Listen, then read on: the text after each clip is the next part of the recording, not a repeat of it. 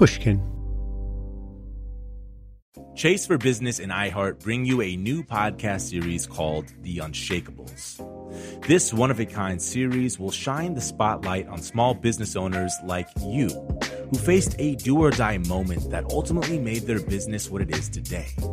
Learn more at chase.com slash business slash podcast. Chase, make more of what's yours. Chase mobile app is available for select mobile devices. Message and data rates may apply. JP Morgan Chase and a member FDIC 2024 JP Morgan Chase and Co. The most innovative companies are going further with T-Mobile for Business. The PGA of America is helping lower scores and elevate fan experiences with AI coaching tools and 5G connected cameras. AAA is getting more drivers back on the road fast with location telematics. And the Las Vegas Grand Prix is powering race day operations with 5G connectivity, giving fans an experience at the speed they deserve. This is accelerating innovation with T-Mobile for Business. Take your business further at t-mobile.com/now. Dealing with pests can be a pain.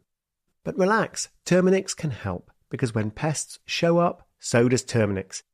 With over 95 years of experience, they have what it takes to take on any pest problem fast.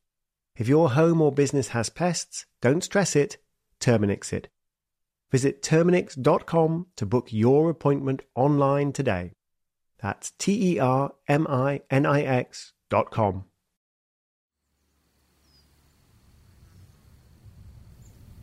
As dawn broke on the 14th of October 1066, two great armies, each more than 5,000 men, lined up for battle near Hastings on the south coast of England.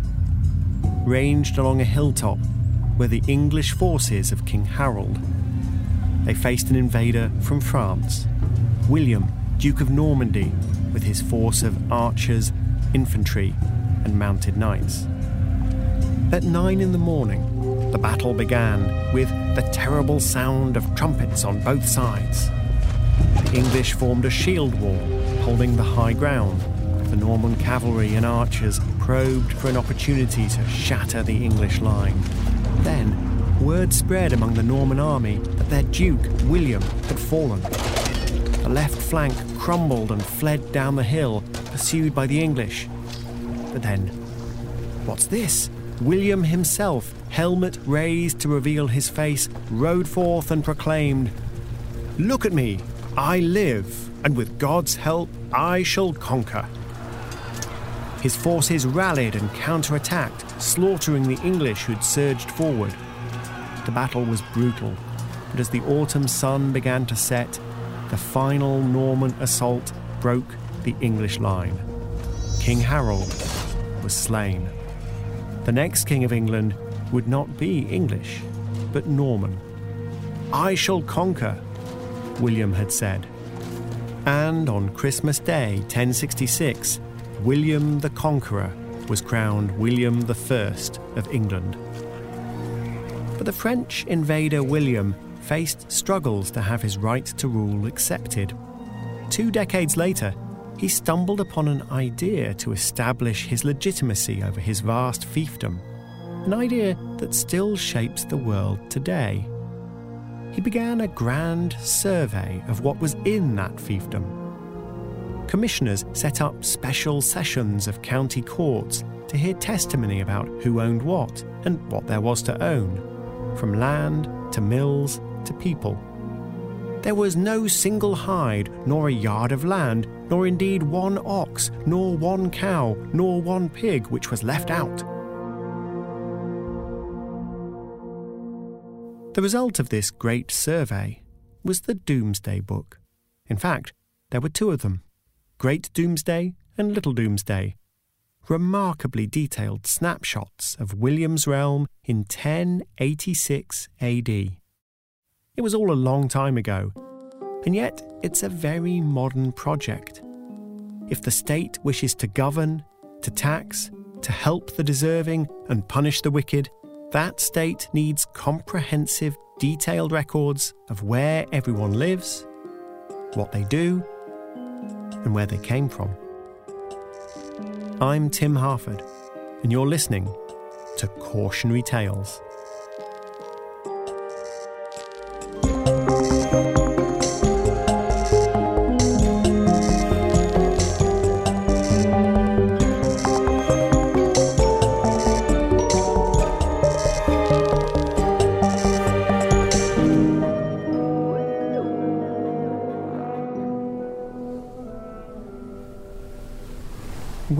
They came from. Michael Braithwaite came from the sunny island of Barbados. In 1961, little Michael, just nine years old and travelling with his brother, crossed all the way over the ocean to arrive under the grey skies of Britain. Despite the weather and the risk of a hostile reception from a mostly white British population, it was a journey many other people had taken. At the time of Michael's journey, Barbados was still part of the British Empire, and the UK government had been welcoming migrants and offering them considerable legal protections. Michael's father already had a job with the Royal Mail, his mother with the National Health Service. Michael and his brother were travelling to be reunited with their parents. It must have been a daunting journey, but it was a one way trip. Michael started attending a British school, and from that moment, he recalls, we regarded Britain as our home.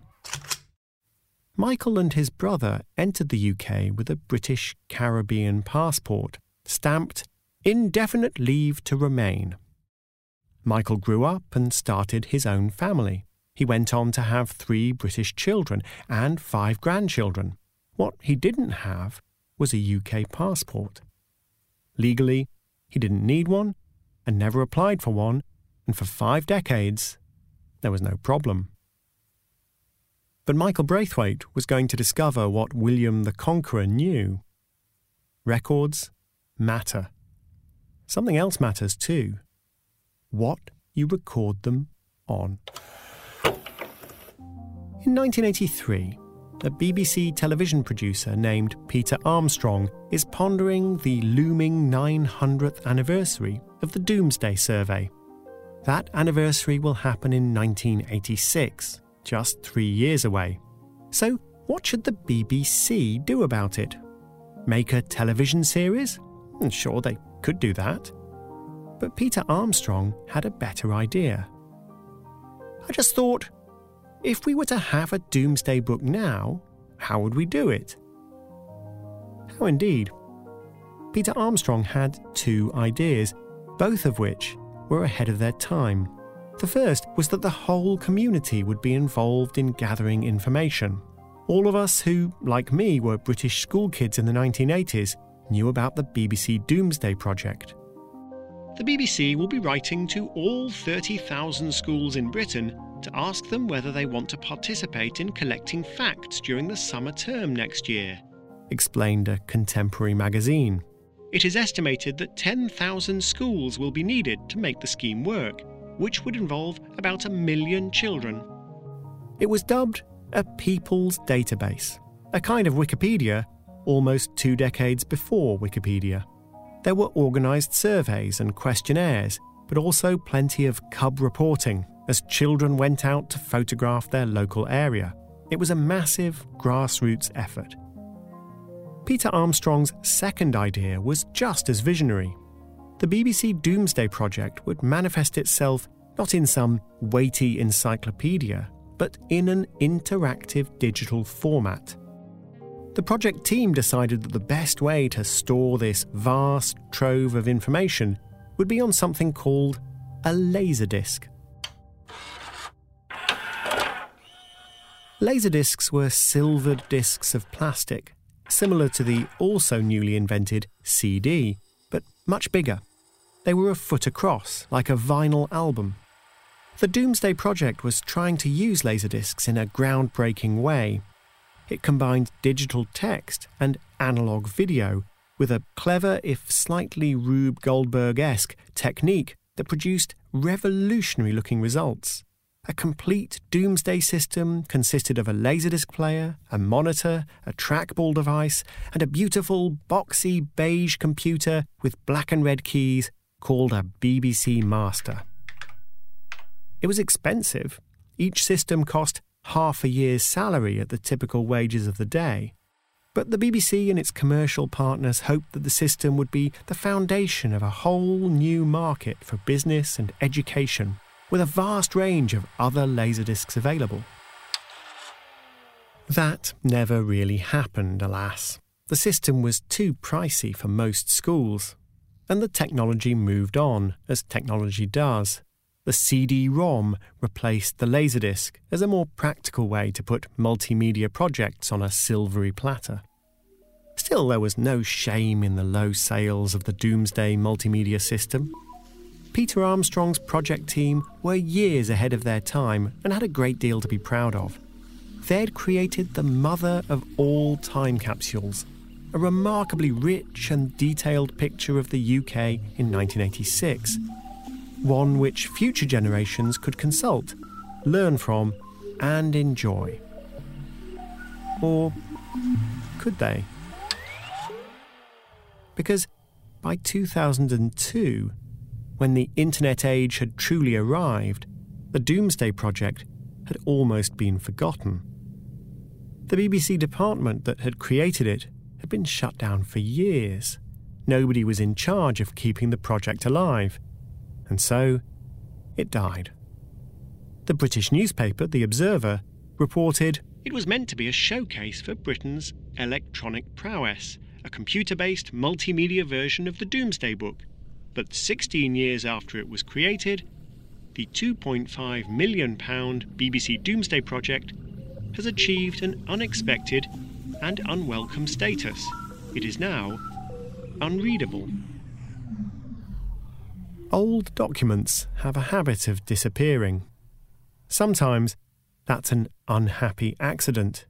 You have a laserdisc, but you can't find anybody with a laserdisc player anymore. Sometimes it's all too deliberate.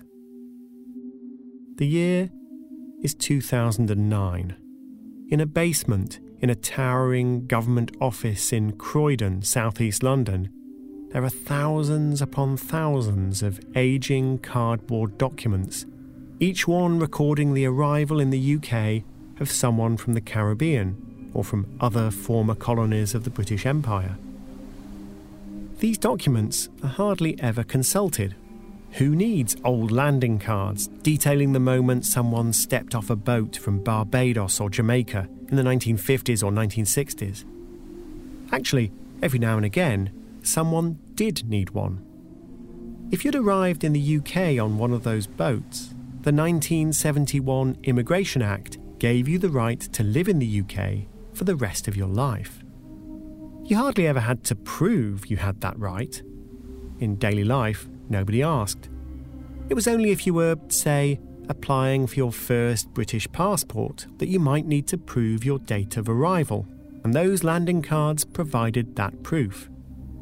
One of the clerks who worked at the Croydon office recalled Sometimes the passport office would call up, and people would say, I'll look in the basement. Still, that didn't happen often anymore.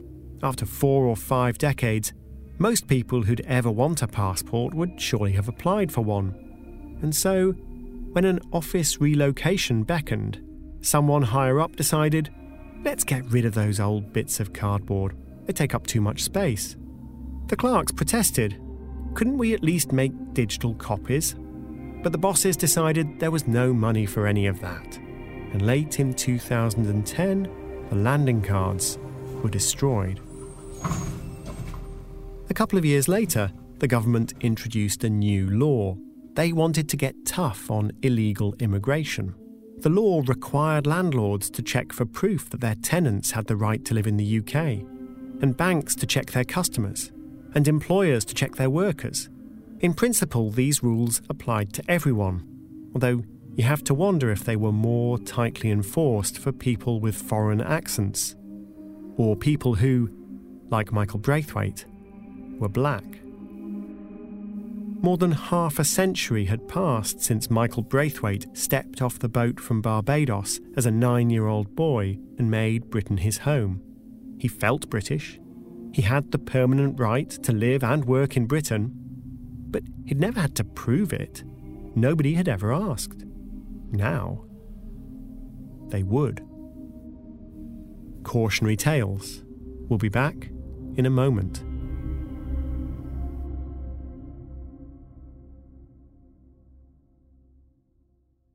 Small business owners, this one's for you.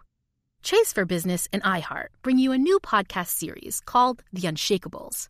This one of a kind series will shine the spotlight on small business owners like you who faced a do or die moment that ultimately made their business what it is today. Join hosts Ben Walter, CEO of Chase for Business, and Tanya Nebo, a lawyer and business consultant, on these storytelling journeys of trials, tribulations, and triumphs that hinged on a single event, a split second decision, or even a stroke of luck.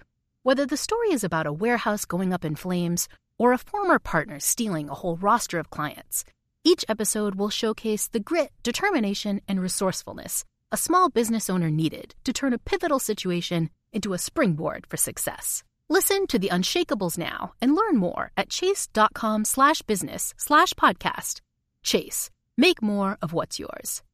Chase mobile app is available for select mobile devices. Message and data rates may apply.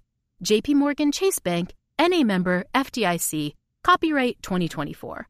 JPMorgan Chase & Co. The most innovative companies are going further with T-Mobile for Business. The PGA of America is helping lower scores and elevate fan experiences with AI coaching tools and 5G connected cameras.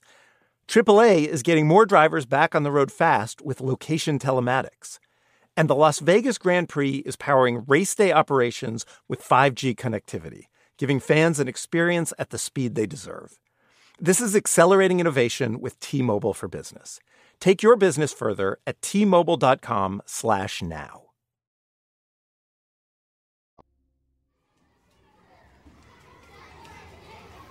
For more than two decades, Michael Braithwaite had been a teaching assistant in a school in North London, working particularly with young children who had special educational needs. He loved his job and he loved the kids. We grew a great bond between us, he told one interviewer. One day, Michael was summoned to see the head teacher. The head looked scared, Michael remembers. His mannerisms were nervous.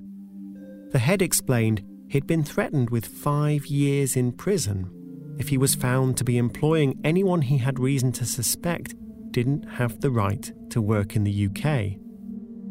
As Michael had no passport, he was going to need an official biometric ID card. He kept asking, What are you going to do, Michael? Michael had felt like part of the school family. Now he realised he was on his own. I was totally confused, he said, because I never knew of a biometric card or what it meant to someone like me. It was a perplexing and bewildering situation. The government department in charge of handing out biometric cards was called the Home Office. Michael Braithwaite, remember, absolutely had the right to live and work in the UK because he'd arrived before 1971. But the cardboard landing card that would prove that had recently been destroyed by the Home Office. Now they told him he needed to provide documentary evidence that he had been living in the UK since the 1970s.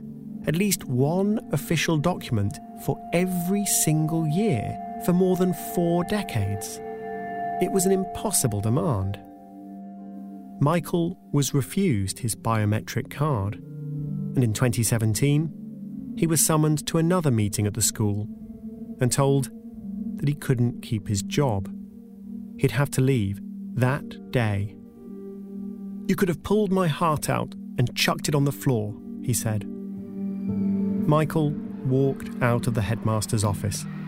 The children had their weekly swimming lesson that afternoon. He helped a colleague walk them safely to the pool and then back again. Then he slipped into the school storeroom, picked up a box of his belongings, and left the building. Michael was not the only one treated in this way. A whistleblower who worked in the Home Office archives contacted a journalist, Amelia Gentleman, and told her what was happening. Every week or so, someone would say, I've got another one here, People were writing to say, I've been here 45 years, I've never had a passport, I've never needed a passport. Now I'm being told I'm not British. Previously, the Home Office worker would have said, I'll look in the basement. Now, the archive of landing cards was gone. Instead, the officials would send a standard reply We have searched our records. We can find no trace of you in our files which was perfectly true and perfectly disgraceful. As Michael Braithwaite said, they took everything out of me my confidence, my self esteem, who I am. It tore me apart. It's tempting to think if only the archives had been digitised. And yes, that might have helped for a while. But as the BBC Domesday fiasco tells us, just because something's digitised doesn't mean it lasts forever. BBC, remember, had embarked on a huge project in 1986 to crowdsource a unique historical record for the ages, and a mere 16 years later, it had become unreadable. Or had it? Let's meet Sally and Adrian Pearce a couple of civically minded nerds who lived in a small town to the south of London. They were interested in community activities such as maintaining local footpaths, but also in computers and education. Sally had been one of the original community researchers for the BBC Domesday Project in the early 1980s. She had fond memories of gathering data. By the year 2000, she was working as a professor of education at the University of Brighton, teaching the next generation of teachers to use computers to access and analyse historical documents. Her husband Adrian, meanwhile, was an IT consultant. Both of them had heard about how difficult it was to access the Domesday Laserdisc systems. Adrian was feeling burnt out from long hours patching old corporate computers he needed a change of pace, and Sally suggested that helping to revive the BBC Domesday system might be just the project.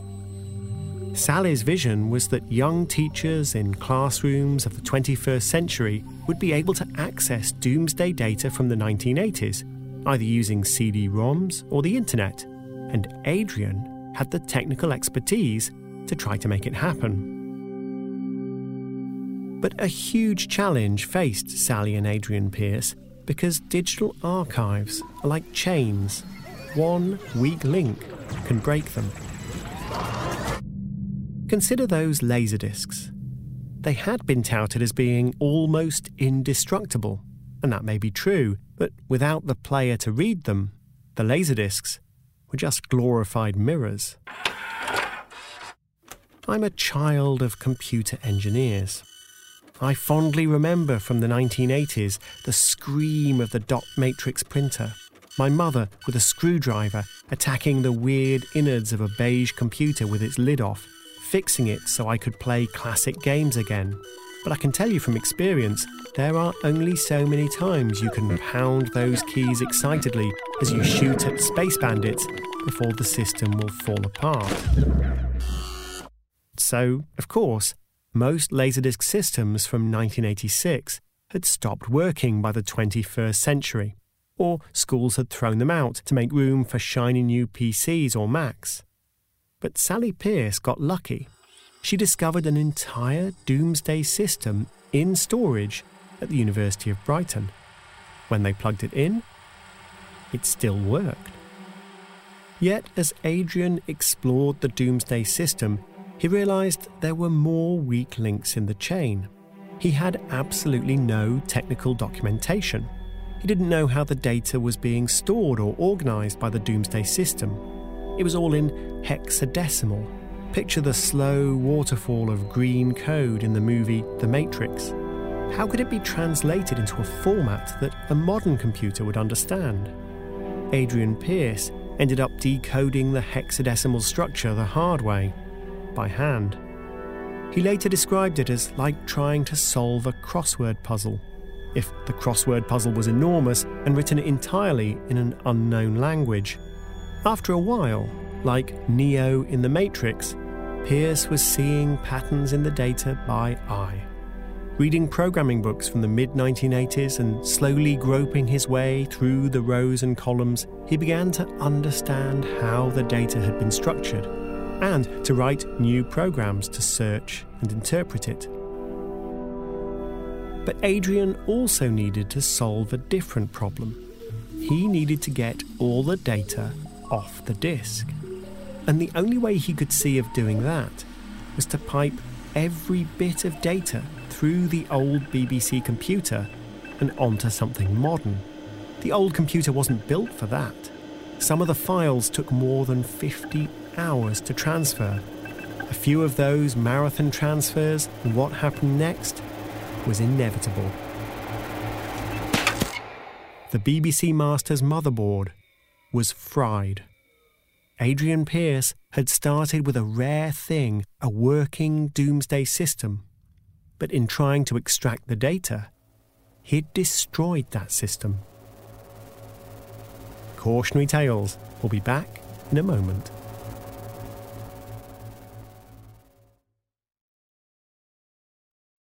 Chase for Business and iHeart bring you a new podcast series called The Unshakables. This one of a kind series will shine the spotlight on small business owners like you who faced a do or die moment that ultimately made their business what it is today. Join hosts Ben Walter, CEO of Chase for Business, and Tanya Nebo, a lawyer and business consultant, on these storytelling journeys of trials, tribulations, and triumphs that hinged on a single event, a split second decision, or even a stroke of luck. Whether the story is about a warehouse going up in flames or a former partner stealing a whole roster of clients, each episode will showcase the grit, determination, and resourcefulness a small business owner needed to turn a pivotal situation into a springboard for success.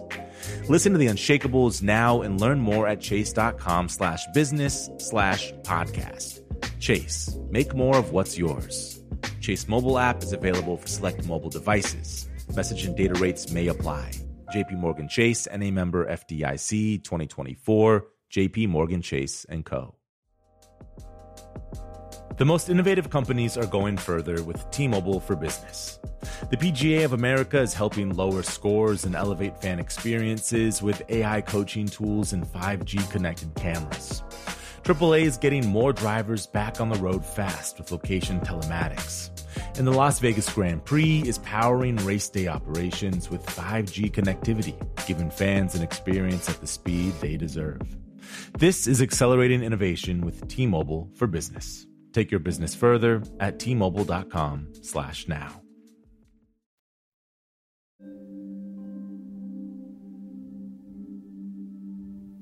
Michael Braithwaite had lost the job that he loved. His own school had told him that he was an illegal immigrant. His own government had destroyed his only means of proving otherwise. Other people in his situation were being deported. It was just a matter of time then until he was deported too. I was informed they'd turn up at six in the morning, he said. I was already dressed and ready, waiting for that moment to come.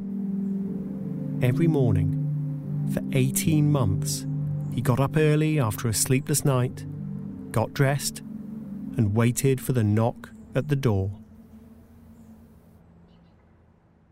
I talked about Michael Braithwaite recently with my friend Patricia Sleeman. She's a digital archivist.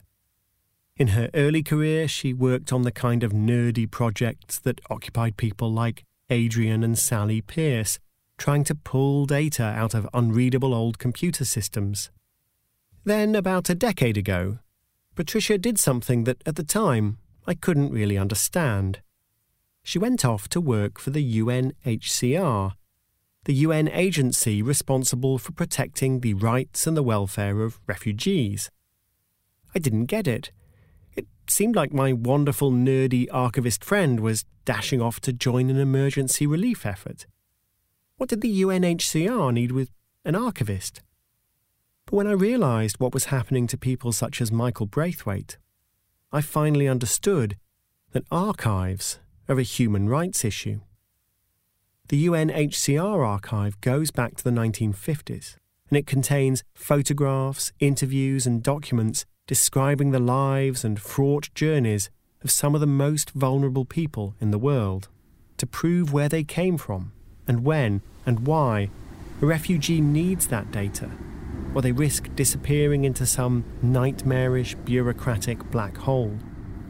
Just like Michael Braithwaite, condemned to stress, shame, unemployment, and the fear of a knock on the door at six o'clock in the morning. Digital archives feel better to us than paper archives. Digital files are searchable. You can back them up with a click. You can store huge quantities of information in a tiny space. In contrast, paper archives are a hassle. They take up space in filing cabinets, in rooms that could be used for something else. No wonder people are sometimes tempted to save money by throwing old paper archives away. But digital archives are also surprisingly vulnerable. While paper archives have to be deliberately discarded, digital archives can be lost without any effort at all. For example, I have Microsoft Word documents on my computer dating back to 1994, copied and recopied every time I bought a new computer. I always assumed I could read them anytime. But after I talked to my friend Patricia Sleeman, I wasn't so sure. So I clicked over to the old archive folder and double clicked on the first document I saw. Did it open? It did not. Instead, a pop up informed me that you are attempting to open a file type that has been blocked by your file block settings in the Trust Center. It turns out that I can't open my own Microsoft Word documents. Well, what did you expect? This file is donkey's years old. I'd carefully copied those old Word documents over and over again, but at some stage, my system stopped being able to read the files. And I never knew when that moment was, because I didn't check. Joni Mitchell sang, Don't it always seem to go that you don't know what you got till it's gone? When it comes to digital archives, you might not know what you've got till it's been gone for years or decades. The psychologist James Reason, an expert in human error, calls this a latent condition. When the batteries in the fire alarm have run flat, you won't discover that unless you check or until there's a fire. When your digital documents have become unreadable, you won't discover that either until you check. Or, since you probably won't check, you won't discover it until you desperately need them. And by then, it may be far, far too late. In 2007, three researchers studied how often links from online legal articles no longer existed on the website of the US Supreme Court, half of all the links cited in legal opinions didn't work. Half of them. In top legal journals, more than two thirds of the links were broken. This is the law of the land we're talking about, simply coming apart at the seams. And it isn't just legal opinions. Political statements are often deleted by the politicians who made them old tweets, old speeches, they all vanish unless someone makes it a priority to capture and preserve them. That somebody is often the Internet Archive, most famous for operating the Wayback Machine, which allows you to travel back in time to view earlier versions of any web page. The Internet Archive is a private initiative run on a shoestring, and people who don't like what it preserves keep trying to shut it down. We tend to take archives for granted. We assume that when there's a digital record of something, if it matters, it'll get preserved. But this preservation doesn't happen by accident. It takes money and organisation and determination. George Orwell's 1984 painted a picture of life under a totalitarian state which continuously rewrote the historical record. The past was erased, the erasure was forgotten, The lie became truth. But we don't need a totalitarian dictatorship to lose our grip on the past. We just need to stop paying attention. It's hard to imagine all the problems Adrian Pearce had to solve to reincarnate the Domesday System. They went so much further than just finding an old system in working order. He had to find a supplier of long, obsolete parts because he kept frying them. To restore the video, he had to find the master tapes, and of course, it was nobody's job to keep the master tapes. In the end, cliche of cliches, the tapes were found gathering dust in the attic of the original BBC producer, Peter Armstrong. Adrian worked on the Domesday Project for 16 months, unpaid, gazing so long at hexadecimal he could read it with his naked eye. Finally, he was able to realize his wife Sally's dream. He produced a Windows compatible version of the Domesday Project and uploaded it to the web at domesday1986.com. It all seems like a happy ending, right? Right? No. Have we learned nothing about taking digital archives for granted? It was with a sinking feeling that I looked for Domesday 1986, Adrian and Sally's labour of love. It's offline. I discovered that Adrian Pearce died in 2008, and the site went dark shortly afterwards. That's what happens to old websites. Adrian's obituary in the local newspaper notes that one of his lasting legacies will be the Uckfield and District Preservation Society website, udps.co.uk. Some legacy. That website is gone too. There have been other domesday preservation projects. Most of them are also gone. The BBC itself launched a Domesday Reloaded project. It went online in 2011, then disappeared. The BBC even made a radio programme all about the preservation efforts. The programme has a web page. It says, Sorry, this episode is not currently available the UK's National Archives do have all the original text and video from those 1986 Laserdiscs, and it is online. But in archived form, it's basically useless.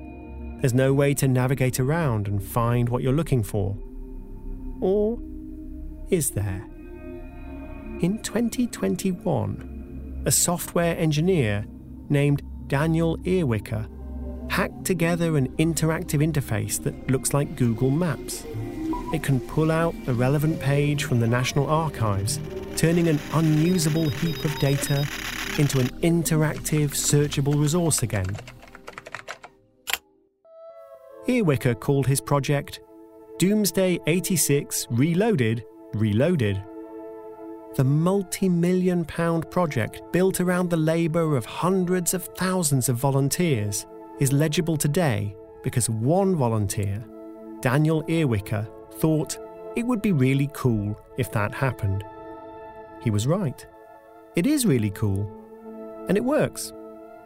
For now. But if the experience of Adrian Pearce taught me anything, it's that one volunteer's digital preservation effort, no matter how heroic, is fragile. It may all be readable and searchable today. Tomorrow, it could be gone again, erased and forgotten, like all those old landing cards that nobody could be bothered to keep.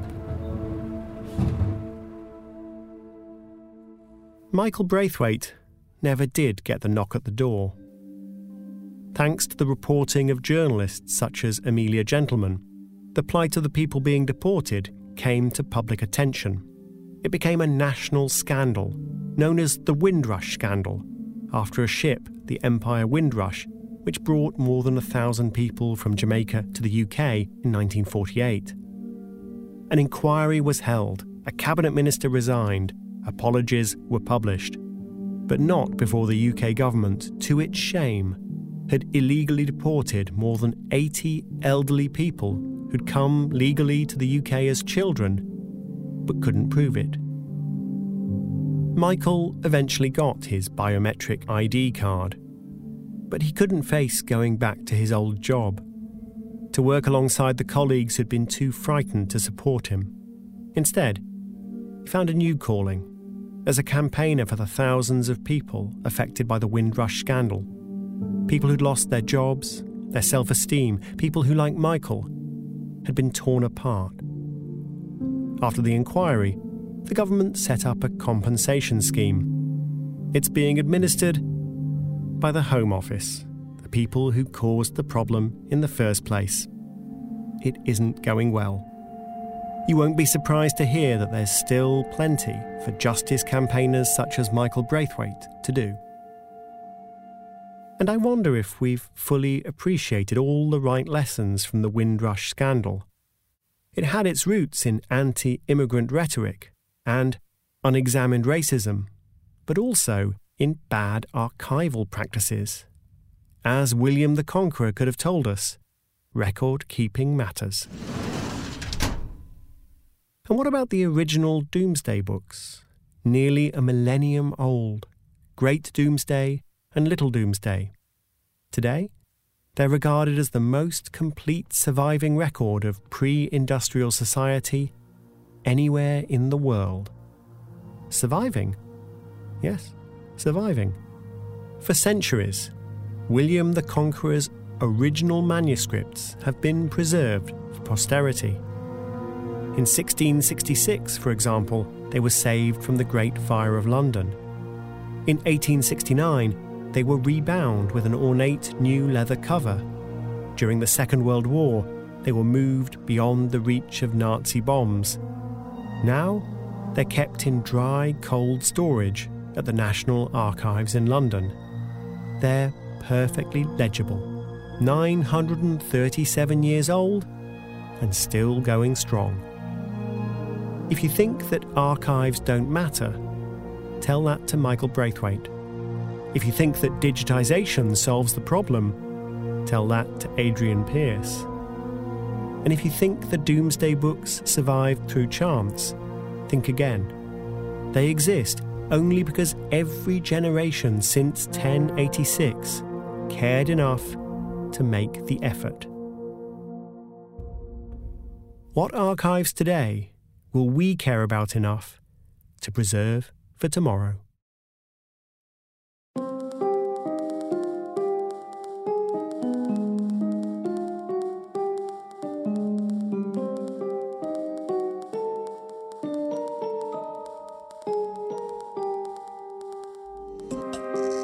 For a full list of our sources, please see the show notes at timharford.com.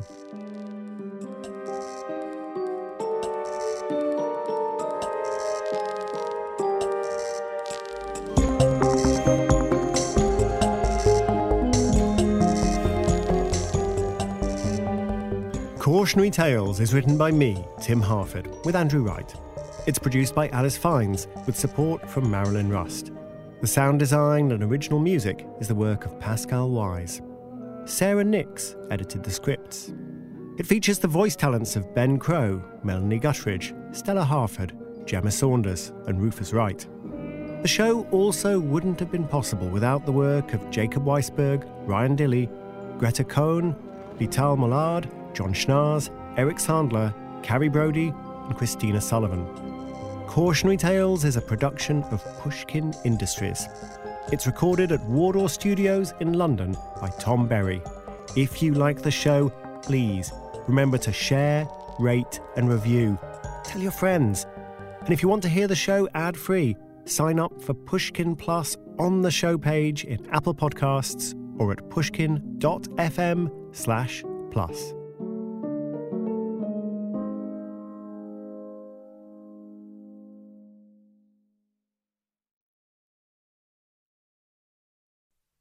Dealing with pests can be a pain.